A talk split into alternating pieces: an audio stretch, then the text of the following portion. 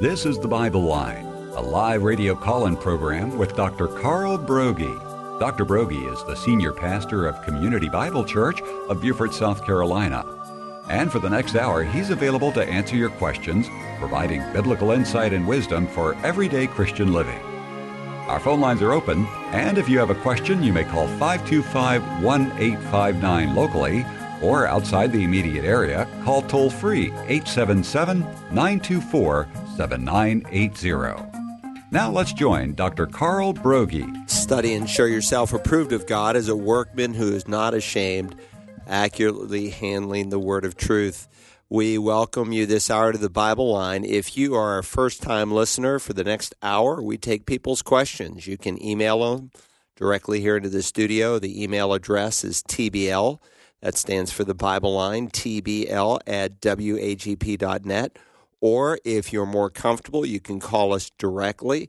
And again, the local number is 843 525 1859.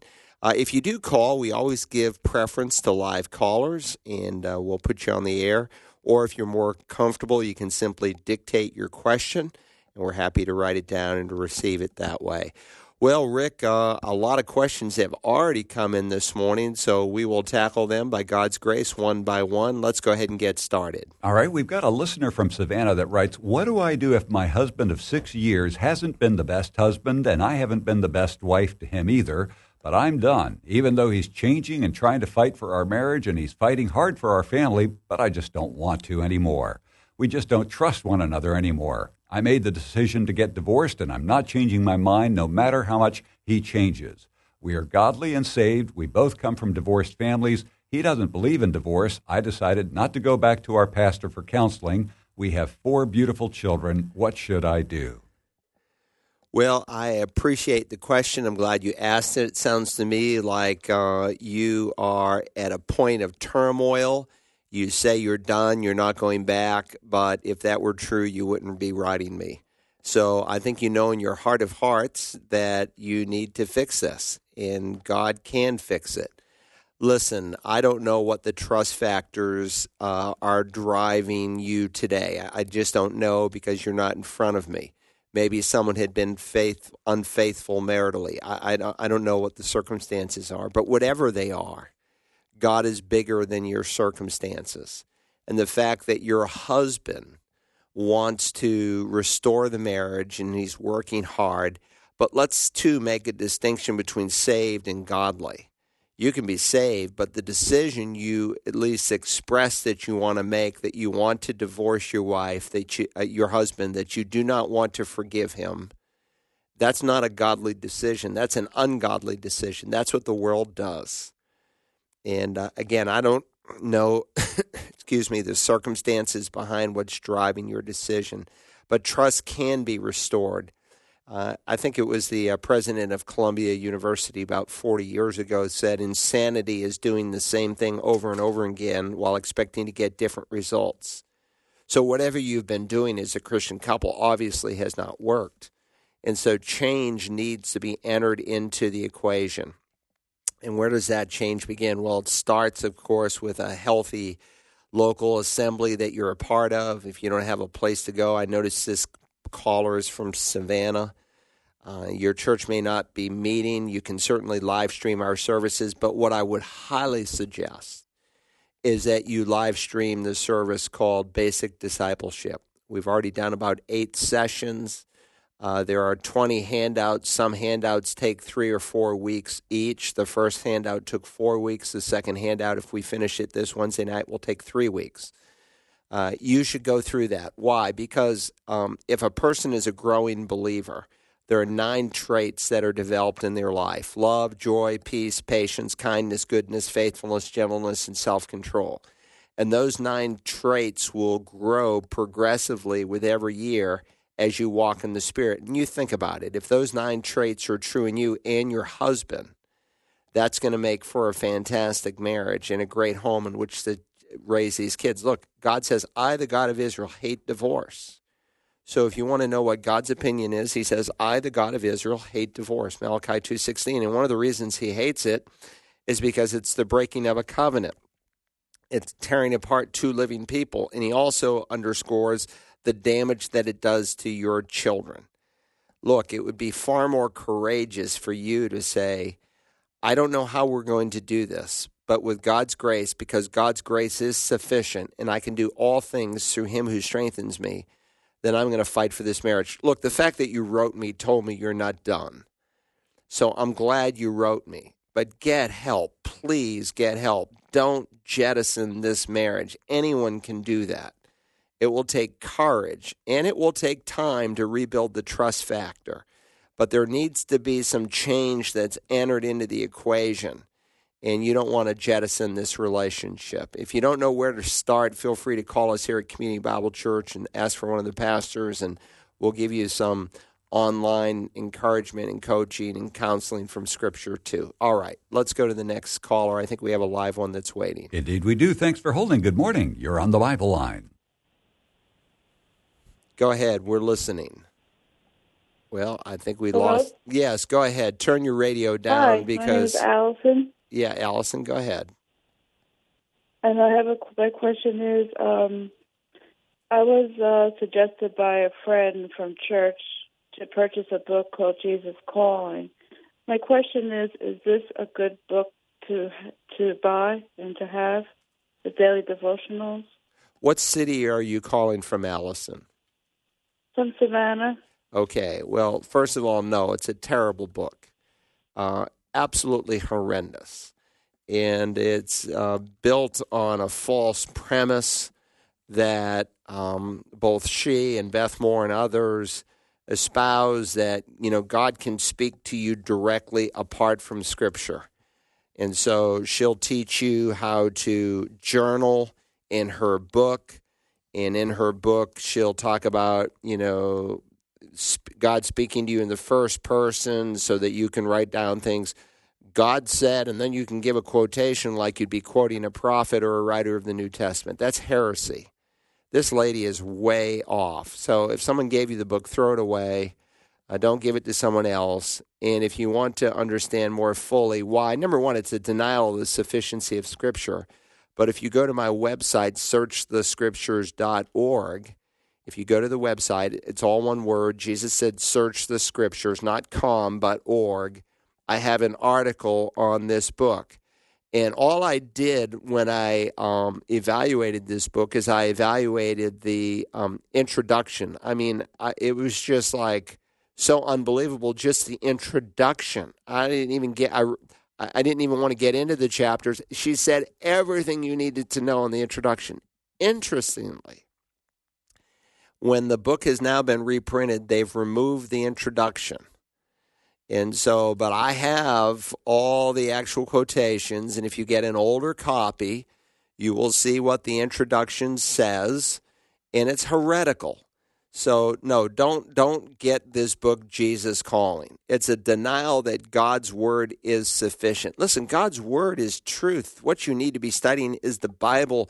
You don't need to be looking for Beth Moore text messages from God. God said to me, "Beth, Beth, go outside and do, you know, this is just crazy stuff. This is what the cults are built in. Not biblical theology, but we because we live in a day where the Bible is not really taught expositionally, verse by verse, chapter by chapter, book by book. Uh, we're being uh, thrown to and fro by every wind of doctrine.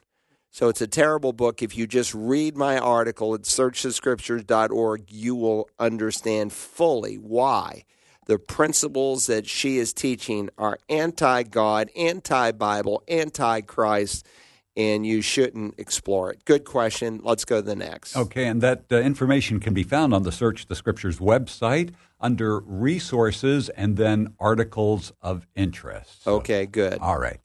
Uh, Daisha from Pineland, South Carolina, would like to know the following: Is Jimmy Swaggart's message of the cross biblically biblical? Recently, I had a family member share this message with me, but I'm not sure what to think. Wait, let me rephrase this. I understand completely that my belief in Jesus Christ alone and by His grace I'm saved.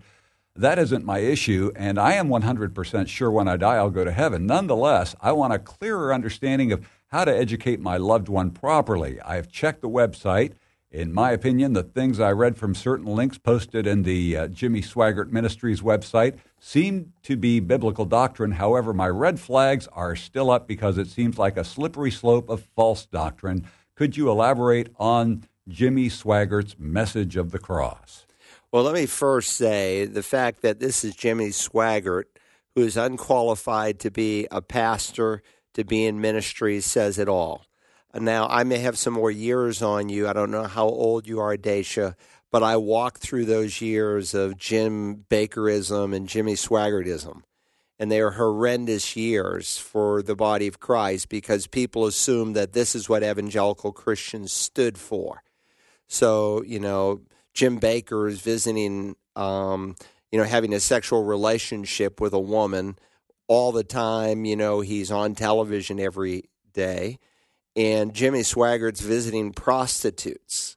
He's visiting prostitutes. And then, of course, when he comes to confess, he said, Well, it wasn't me. The devil made me do it.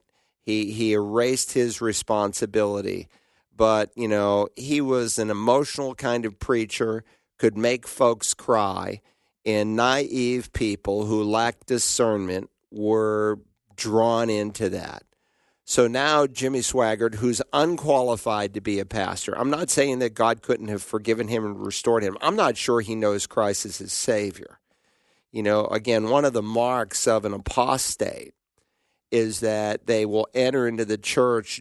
The book of Jude deals with this unannounced and unsuspected. And, and that's what you would think, would you not? Um, Jesus said they come to you in you know the garb of a of a sheep, but inwardly they're nothing more than wolves. And that's what Satan does. He doesn't come and say, "Hey, I'm the devil here. I've come in to destroy your church." No, he comes as an angel of light, and if he comes as an angel of light, so don't his servants. For certain persons, I'm reading Jude verse 4. There's only one chapter, so we'd usually say not Jude 1 4, but just Jude 4 if you're new to the Bible.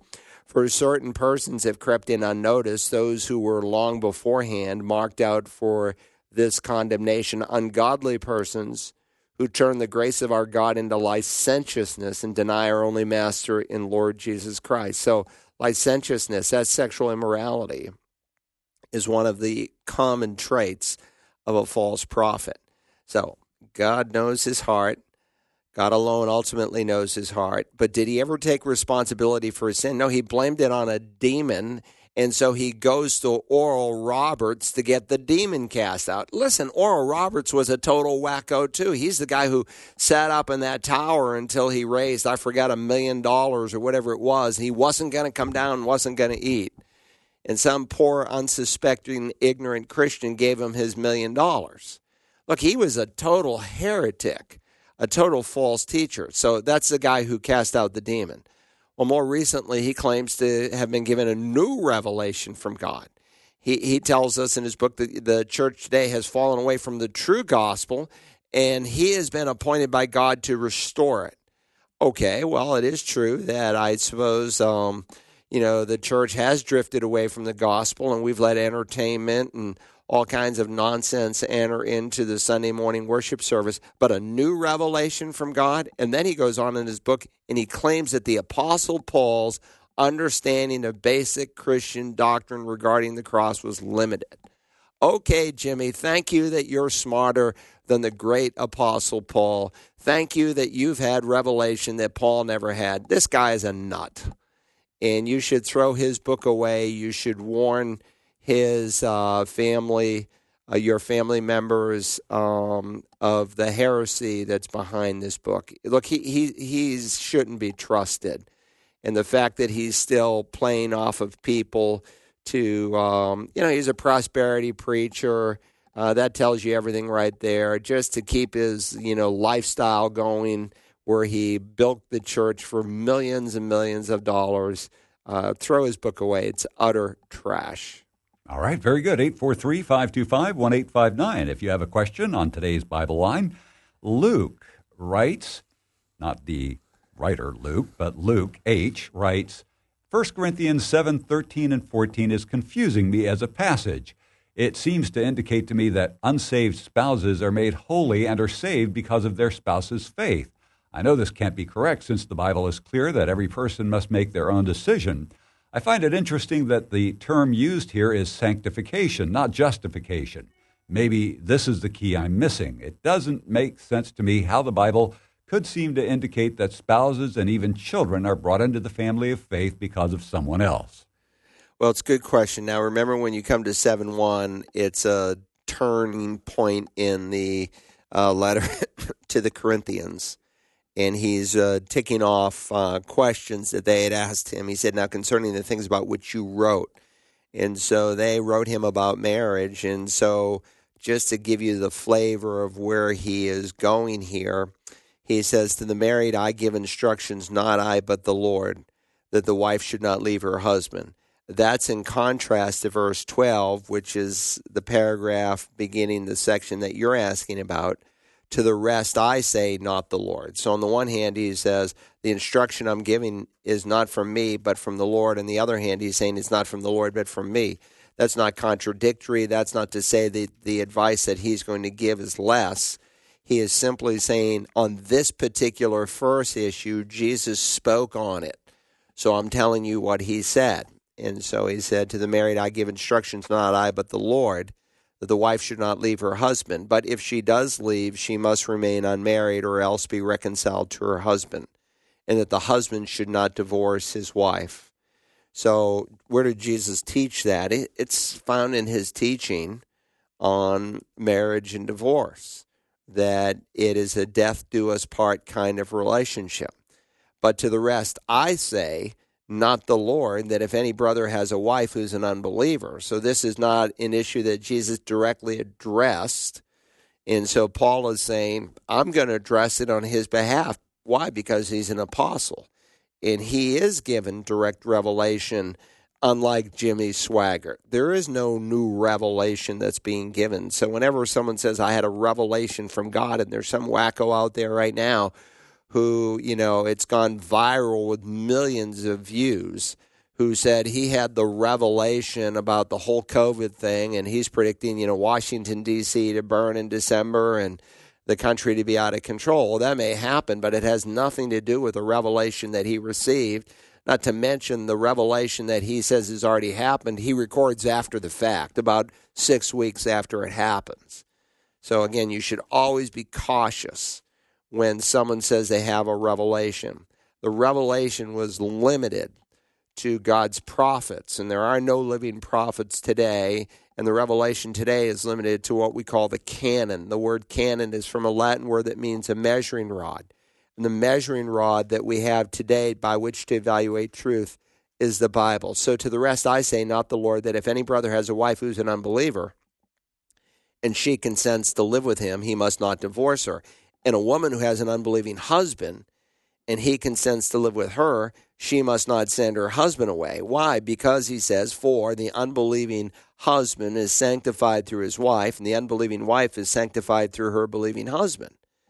Now, understand you say, well, maybe I'm confusing the word sanctified and justified. Well, in a broad sense, justification, of course, speaks to being saved from the penalty of sin, sanctification, being saved from the power of sin, that process whereby what God has declared us to be in our position the moment we're saved, justification, He's imputed to our account the righteousness of Christ. That sanctification is the process by which He shapes us into that righteousness, spiritual growth, and glorification is when He completes it. Now, those are the broad usages of the term, but understand there's also precise usages uh, that refer to all tenses of salvation. And so, for instance, the word sanctified can be used to describe what happens the moment you're saved, when it's used in a past tense, for instance. And so he speaks here about someone who is sanctified. And so let me just again read the verse. He said, A woman uh, who has an unbelieving husband and he consents to live with her must not send her away, for the unbelieving husband is sanctified through his wife. Now, does it mean that he is saved by just being married to a Christian? And the answer is clearly no. It simply means how the word sanctified is being used. And the word sanctified can be used of imputed righteousness, it can be used of ongoing righteousness, it can be used of future glorification when body, soul, and spirit are sanctified completely, as Paul speaks of to the letter to the Thessalonians, or it can simply be used of something that is set apart. And so it simply means here that this person is set apart for a special working in their lives, the unbelieving husband, by the Spirit of God, by virtue of the fact that he is close to someone who is a believer. That's the whole point of it. Uh, that's what Peter's argument is in First Peter chapter three, that if you have a husband that's disobedient to the word, and of course, in the context, he's speaking of an unbeliever. Now, you could apply this principle to a believing husband who's disobedient, but here he's speaking of in the same way, you wives, in the same way as what? In the same way that Christ was willing to suffer unjustly. Uh, you wives, be submissive to your own husbands, so that even if any of them are disobedient to the word, they may be won. How? Without a word. How? By the behavior of their wives. That's what Paul's speaking of here. How? As they observe your chaste and respectful behavior. So he encourages them not to let their adornment simply be on the outside, but to build an inside adornment, the hidden person of the heart which is the imperishable quality of a gentle and quiet spirit, which is precious in the sight of God. And this is how you really get your husband's attention spiritually. Now, there is an allowance for a wife to leave. If she does leave, she is to remain single or be reconciled. Why? Because that's what Jesus taught one man, one woman until death severs it. And again, if there's a possibility for reconciliation, and there is, unless someone remarries, then that's what you should pray for. It may never happen, but it doesn't give you freedom to remarry. So the point is is that the unbelieving husband is not saved by the fact that she lives with a believer any more than the children are that he goes on to elucidate on.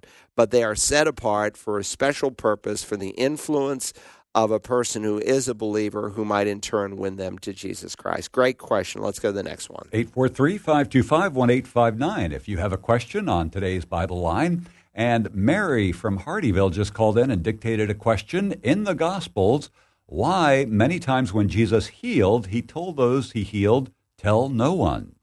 Well, it's a good question, and context is everything. And so he's a lot unlike some of the evangelists of our day who, one, don't really heal, and then they say, go tell everybody. Uh, Jesus does legitimately heal, and then sometimes he says, don't tell anybody. And the reason is is because of the stage that they were at in the ministry of Christ, and when um, when Jesus came and began to perform miracles, people began to say, "Is is this the son of David?" A messianic title. Uh, is he the prophet? By the prophet, meaning Moses in Deuteronomy 18 spoke of one that would come that would be like him, but would be the Messiah himself and there were certain signs and wonders that would accompany the ministry of the Messiah. And so, again, the Jewish people had a distorted view of what should actually happen when Messiah came. And many uh, just looked at the second view. God gives really two views of Messiah in the Bible. On the one hand, he gives the view that uh, Messiah will rule and reign over all of the enemies of Israel and that righteousness will dwell on the earth. That's one view of Messiah. The other view of Messiah that is given concerns the fact that he will die as our substitute, Psalm 22, uh, Psalm, uh, Isaiah 53, that he will die substitutionary for us on a cross. Well, if you're living under the oppression of Rome, then you just want the latter view. And so for people to go and spread, hey, Messiah is here, he's doing a miracle, knowing especially what their motivation is. Uh, and their motivation specifically is for Messiah to rule and reign and conquer Rome. He's going to have basically a movement that he doesn't want at this point because that's not why he's coming the first time. Even even the disciples remember in uh, Matthew 17, he's transfigured before them his face shone like the sun, his garments became white as light. And behold, Moses and Elijah appeared to them, talking with him. And Peter said, Lord, is it, it, it is good for us to be here. If you wish, I will make three tabernacles here one for you, and one for Moses, one for Elijah. And while he was speaking, a bright cloud overshadowed them, and behold, a voice out of the cloud said, and this is the second of three times that God the Father speaks. Uh, this is my beloved Son with whom I am well pleased. Listen to him. And so when the disciples heard this, they fell face down on the ground and were terrified. And, and Jesus came to them and touched them and said, Get up and do not be afraid. And lifting up their eyes, they saw no one except Jesus himself alone. And as they were coming down from the mountain, Jesus commanded them, Tell the vision to no one until the Son of Man has been risen from the dead. And his disciples, remember, it's just Peter, James, and John, the inner circle uh, tell the vision to no one. And his disciples asked him, Well, why then do the scribes say that Elijah must come first? And again, you know, the second coming of Elijah is a biblical revelation. God says he will return when? Before the great and terrible day of the Lord. And so in their minds, they're thinking Elijah comes, then the reign of Messiah comes. So what's going on here? And Jesus knows they just don't have the full picture. But after he is dead and ascended to the Father, they will see it clearly. And these guys obviously did what he said. They didn't even share it with the rest of the disciples. And so, uh, again, uh, the reason is because people wanted the second view of Messiah that happens when Christ comes again. And that will happen when he will literally rule upon the earth. That's what we pray in the Lord's Prayer Thy kingdom come, thy will be done on earth as it is in heaven. We're praying for another aspect of the Messiah's ministry that will happen when Jesus comes back? Good question. We could spend all morning on that, but we have a caller, so let's give them priority as we always promise. Indeed, we do have a live caller. Thanks for holding. Good morning. You're on the Bible line. Well, they seem to have hung up. Uh, maybe this is them now. Let's uh, try this one. Good morning. You're on the Bible line.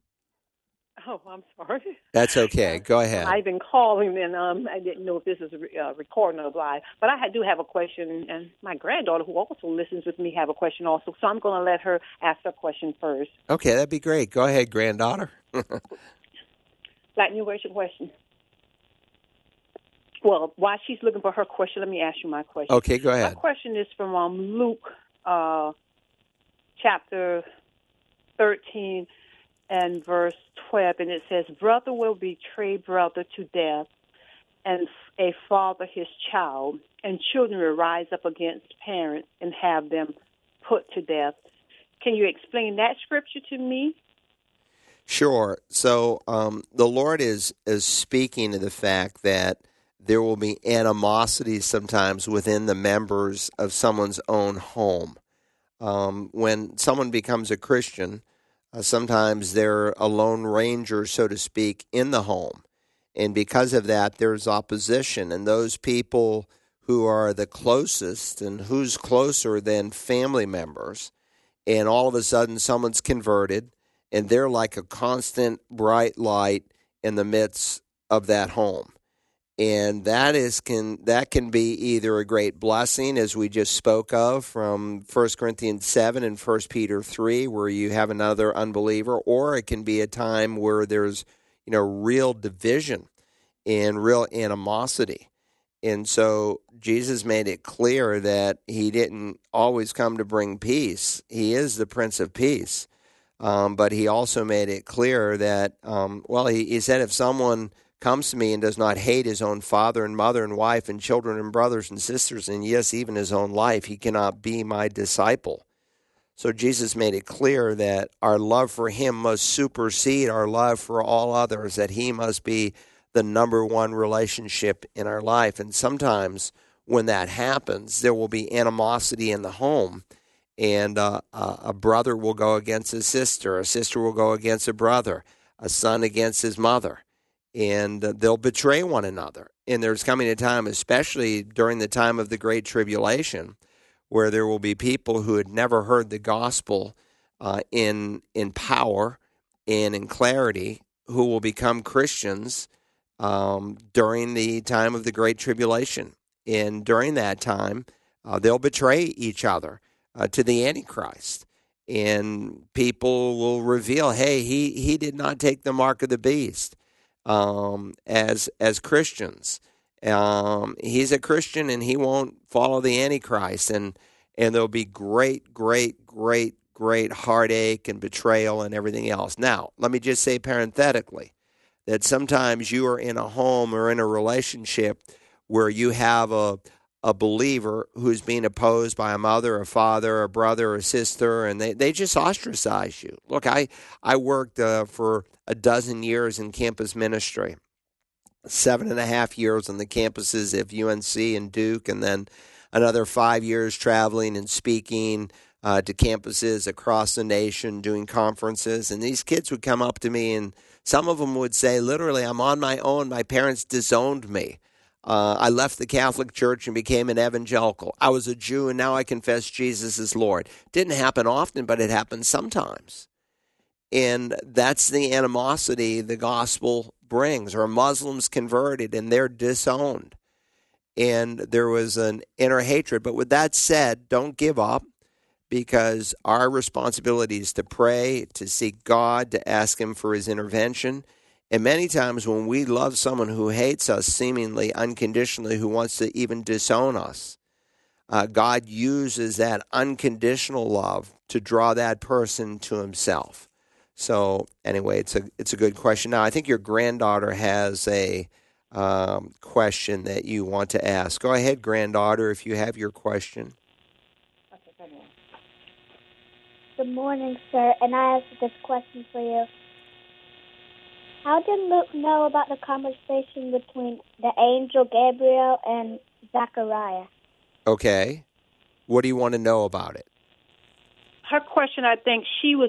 I was reading the book of Luke to her on yesterday, and it said um, there was a conversation between the angel um, Zacharias when he was when he told um, him that um, his wife was going to have a baby, and Luke wrote about it in Luke chapter one. Gospel. Right. she wanted to know was Luke present, or how did he know that this conversation? What? Ah, know about? Good, great question. No, Luke was not present at the time. This was a very private encounter, and now it happened that while he was performing his priestly service before God in the appointed order of his division, so this was the day that uh, Zacharias needed to go into the temple because there was a priestly order and your day would come up. And while he's performing it according to the custom of the priestly office, he was chosen by law to enter the temple of the Lord and burn incense.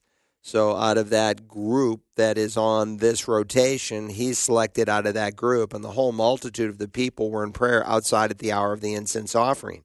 And an angel of the Lord appeared to him standing to the right of the altar of incense, Zacharias, was troubled when he saw the angel and gripped with fear. And the angel said, Do not be afraid, Zacharias, for your petition has been heard, and your wife Elizabeth will bear you a son. He wanted a son.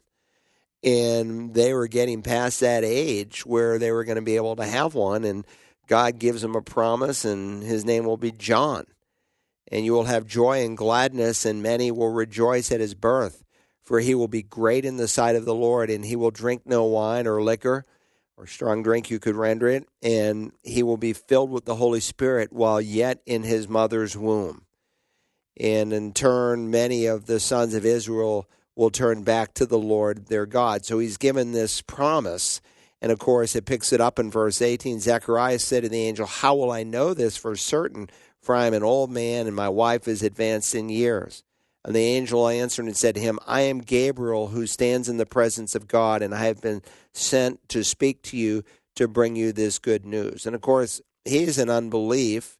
He doesn't, unlike Mary, take God directly at his word, and so his lips are silenced for seven months. He can't speak, and he's got a lot of time to think. Look, when you're not talking, you're listening, you're thinking. And of course, uh, on the day the baby's born, uh, he writes down the name that God had told him, John, and he can immediately speak and and so forth. And then, of course, um, um, you know, John is born, and um, you read in Luke one about Elizabeth and her encounter with Mary, and the prayer of praise. We call it the Magnificat from Magnificat from the Latin term uh, song of praise, and so on. And how did Luke know all this? Well, because he was a disciple. He was not one of the original apostles, but nonetheless, he is commissioned to write scripture. every book in the New Testament is either written by an apostle or someone commissioned by an apostle. And of course, he writes the Gospel of Luke and he writes the book of Acts. And so, actually, Luke, and his Gentile name is Luke. We don't know what his Jewish name is, but he wrote more of the New Testament than any other single writer. We often assume Paul wrote most of the New Testament. Paul wrote the most books, but Luke wrote more volume wise between the Gospel of Luke and the Acts of the Apostles than all of Paul's books put together. How did he know? Well, God gave a promise in the upper room that he would bring to their mind the things that they needed to write. Some of it came by direct exploration, and you know that from the opening verses, inasmuch as has uh, uh, uh, as many have undertaken to complete an account of the things uh, accomplished among us, just as they were handed down to us by those whom from the beginning were eyewitnesses. So there's one source right there. He he had regular, ongoing encounters with eyewitnesses, and of course, he's Paul's, the apostle's personal physician. Um, and so, what was handed down were eyewitnesses and servants of the Lord. It seemed fitting for me as well. Why? Because God had led him to write this, having investigated everything carefully from the beginning to write it out in consecutive order, and that's exactly what he does. So, look, there's um, none of the apostles Matthew, Mark, Luke, John. Now, Mark was not an apostle, but Matthew and John were. Mark was, you know, John Mark, who gave us the Gospel of Mark, and he, uh, tradition says, was discipled by Peter. He's the man who flees, leaving his robe behind, uh, it appears, um, in the Garden of Gethsemane on the night Christ is arrested. But uh, just just remember that you know Peter and um, you know, Bartholomew and any of these other guys, they weren't here at this event, yet they know all about it. You know, remember, they walked with Jesus for three plus years, and there were people who were here on these days who experienced it. And some of these people they met, they probably met some of the shepherds themselves as the years transpired. And uh, in God and His providence, had it all written down in everything that needed to be brought to remembrance as Jesus gave that promise and the upper room discourse was brought to their mind and they recorded it. They recorded it word perfect without a single mistake. Jesus taught that the inspiration that they would write with, uh, that all scripture is written with, is down to the smallest mark and the smallest uh, letter of the uh, alphabet. Paul affirms the same truth right down to uh, the difference between a singular word like the word seeds, plural, versus a singular word seed. Uh, so you see the inspiration, even going to the very tenses of the word.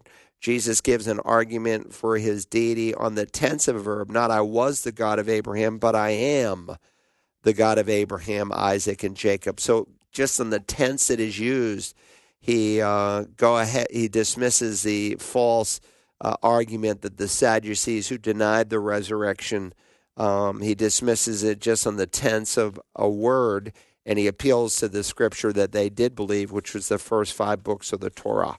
So um, that's how we have the Bible. But what this granddaughter might want to do, I don't know how old she is, but I have a course called Bibliology. Now it's not for the faint of heart. It's it's 500 pages of notes but you will learn how we got the Bible, how it was put together, why some books are included in our Bible, why some books that were written, especially between the Old Testament and the New Testament, that 400 years of silence, why they are not in the Bible, why the Jews never recognized those writings as inspirational, uh, or I shouldn't say inspirational, as, as revelation, as written revelation from God. Um, and there's a reason for that, how we got the canon of Scripture. In fact, that's just one section out of the whole course, how we got the canon of Scripture. So she wouldn't necessarily have to listen to the whole course, but she could listen to the section of the course that deals with how we got the canon of Scripture and what are the marks of inspiration and why do we include some books and exclude others and so on. So these are important questions that she certainly wants to get answered ever before she leaves your home. And I have a short little booklet too that's available on Amazon. I don't make any money on it, but you can order it there or through Search the Scriptures, or we'll give it to people who come to a meet the pastor meeting, um, and it's uh, how to prove the Bible is true. And I go through five marks for why we believe the Bible to be the Word of God. Great question. We could spend hours on that. Let's go to the next one. But let me ad- encourage this young lady, this granddaughter. Thank God that you are asking questions. And if your grandma doesn't know the answer, there are answers to be found, I promise you. And what Satan always does is he dismisses the truthfulness of the word. Did God really say? And the reason he wants to do that is because if he can get you to doubt the authority of Scripture, then he can suck you into his evil and his false morality of the day. And that's what people do all the time. They say, Well, I'm living with so and so. We may not be married, but God understands. No, he doesn't understand. He calls it adultery. Or, you know, we can have a relationship with someone that we're not married to before we get married. No, that's called fornication. And Satan, the prince of the power of the air, it always begins with dismissing the accuracy and the truthfulness of God's word. So these are like critical questions in these last days in which we find ourselves. All right. Our next question has been emailed to us from William in Stephens City, Virginia. It's a two part question. First, in the Olivet Discourse, Jesus speaks about two men in the field and two women grinding at the mill. In each case, one will be taken and the other left. I've heard you speak that this is a reference to unbelievers' removal for judgment and not the rapture of the believer. Can you help me understand what the correct understanding is? Also, if you have time, would you explain to us if both servants in Matthew 24 uh, through 45, or 24, 45 through 51 are believing servants? And would you explain to, um, uh, I'm sorry, if both are believing servants, one sensible with kingdom rewards received and the other evil with kingdom rewards lost? All right, these are fantastic questions, and we need to be ready. We need to be prepared. And so, um, this whole pericope starts really in verse 32. Now, learn the parable from the fig tree. And when its branch has already become tender and puts forth its leaves, you know that summer is near. So, you too, when you see all these things, what things? What he has been describing with the birth pangs through uh, the abomination of desolation that happens dead center. Uh, and when that happens through the increased tribulation that follows, when you see those things happening, you know that he's right at the door. So he's speaking to people who are alive during the tribulation period, Jewish people. Remember, the tribulation period, it's called a time of great tribulation. It's referred to in the prophet Jeremiah as the time of Jacob's trouble. And one of the functions of the tribulation period is to bring the Jewish people to faith. God has gathered the Jewish people and is gathering the Jewish people into the land of Israel. And some people think that's no big deal. It's a huge deal. It's one of the marks that God said he would accomplish at the end of time. And there are Christian people who say, well, the church is the new Israel. That's just false teaching. That's gross error. The church is not the new Israel. God is not done with national Israel. When he speaks of the new covenant in Jeremiah 31, right after he speaks of it, and it's so timely, he says, as long as you see the sun in the skies and sun in the sky and the, the moon and the stars, that's how long I'm committed to the people of Israel. And what a fitting place to put that comment in, because when he came to his own, his own received him not. And it appears that they did not embrace the new covenant. Most Jews, unfortunately, did not. But a day is coming during the time of the tribulation when they will. And so, who's going to be reading passages like the Olivet Discourse? Jewish people, they're going to be poring over this. Um, and then he says, But of that day and hour, no one knows, and then he goes on he reminds us, For the coming of the Son of Man will be like the days of Noah. Whereas in those days before the flood, they were eating, they were drinking, they were marrying, and being given in marriage until the time that Noah entered the ark. And they did not understand the flood until it came and took them all away. So shall the coming of the Son of Man be. Then here's the verse that you highlight in your question. There will be two men at the in the field, one will be taken, one will be left. Two women grinding at the mill, one will be taken, one will be left. In the parallel text, where Luke also gives the Olivet Discourse, he also adds that the coming of the Son of Man will be like the days of Noah. So there are some things that have to happen for the second coming to take place, nothing for the rapture. The rapture happens first. The rapture isn't in view in Matthew 24 and 25. The second coming is.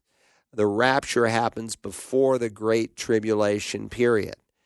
And of course, for the second coming, the Jewish people have to be in the land. I mean, how can an Antichrist go into a rebuilt temple if the Jews aren't even in the land and they're not a nation? It's an impossibility.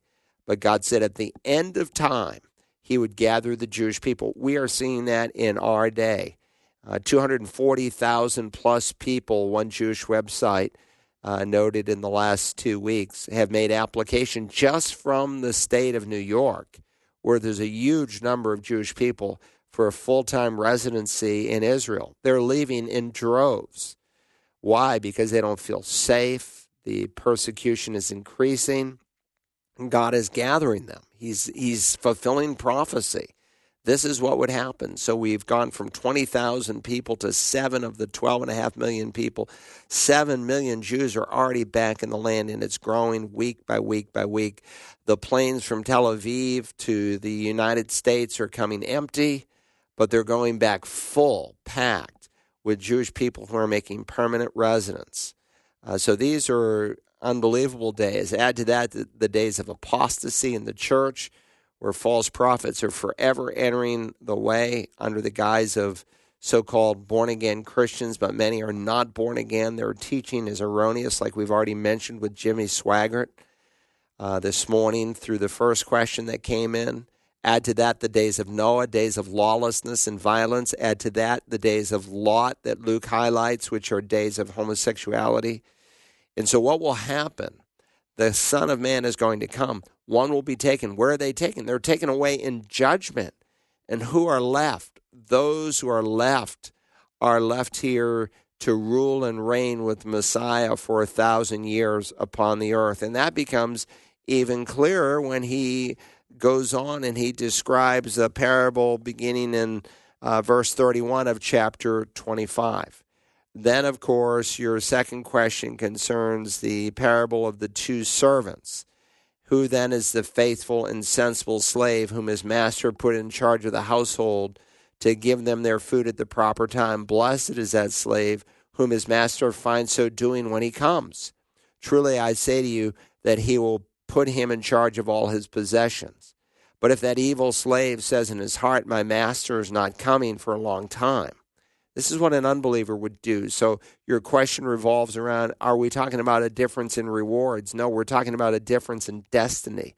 And that's clear from the whole paragraph and the whole flow of thought of what he's been describing with the uh, like the people in Noah's day. There were believers, eight of them, most were unbelievers. So shall the coming of the Son of Man be. Like the parable of the ten virgins, like the parable of the marriage feast, like the parable of how people treated Israel. He's throughout this whole section separating believers from unbelievers. So the guy who says he's not coming for a long time, so that evil slave says in his heart, because his heart has not been regenerated, my master is not coming for a long time, and begins to beat his fellow slaves and eat and drink with drunkards.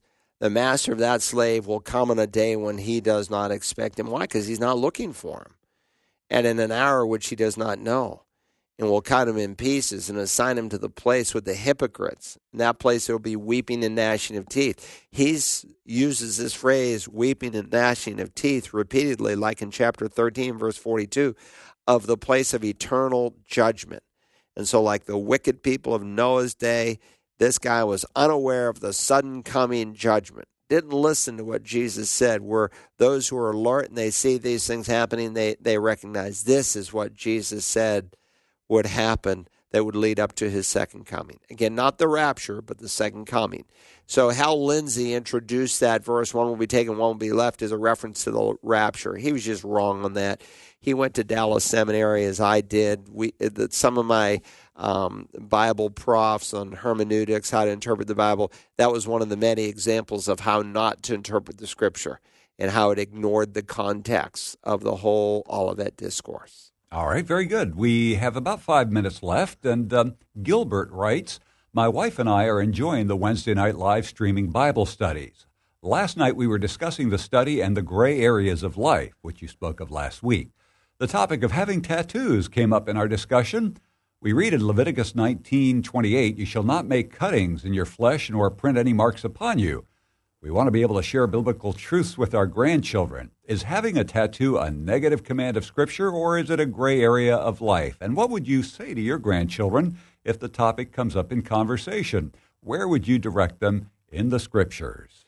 Well, let me give the short answer. Rick, I think someone else asked this and you sent them a link where on the Bible line I gave a very detailed explanation, probably 10 minutes long.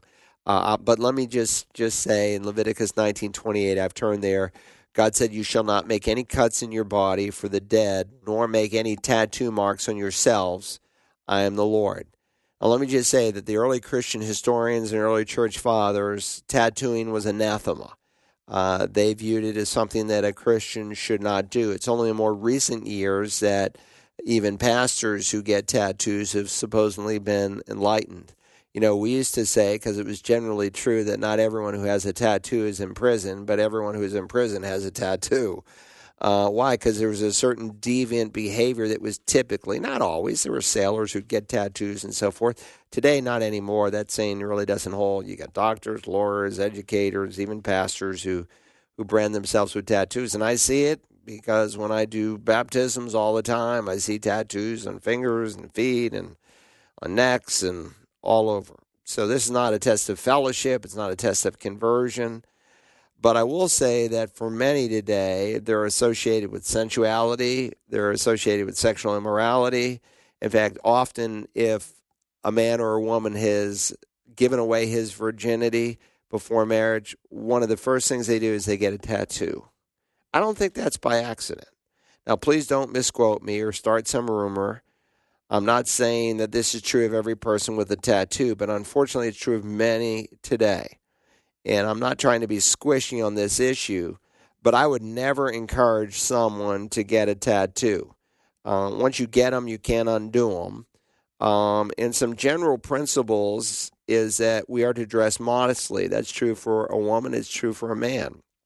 And tattoos tend to call attention to yourself. And that's not the goal of a believer to call attention to yourself. And if you're really questioning whether or not you should do it, we hit on this a little bit last week.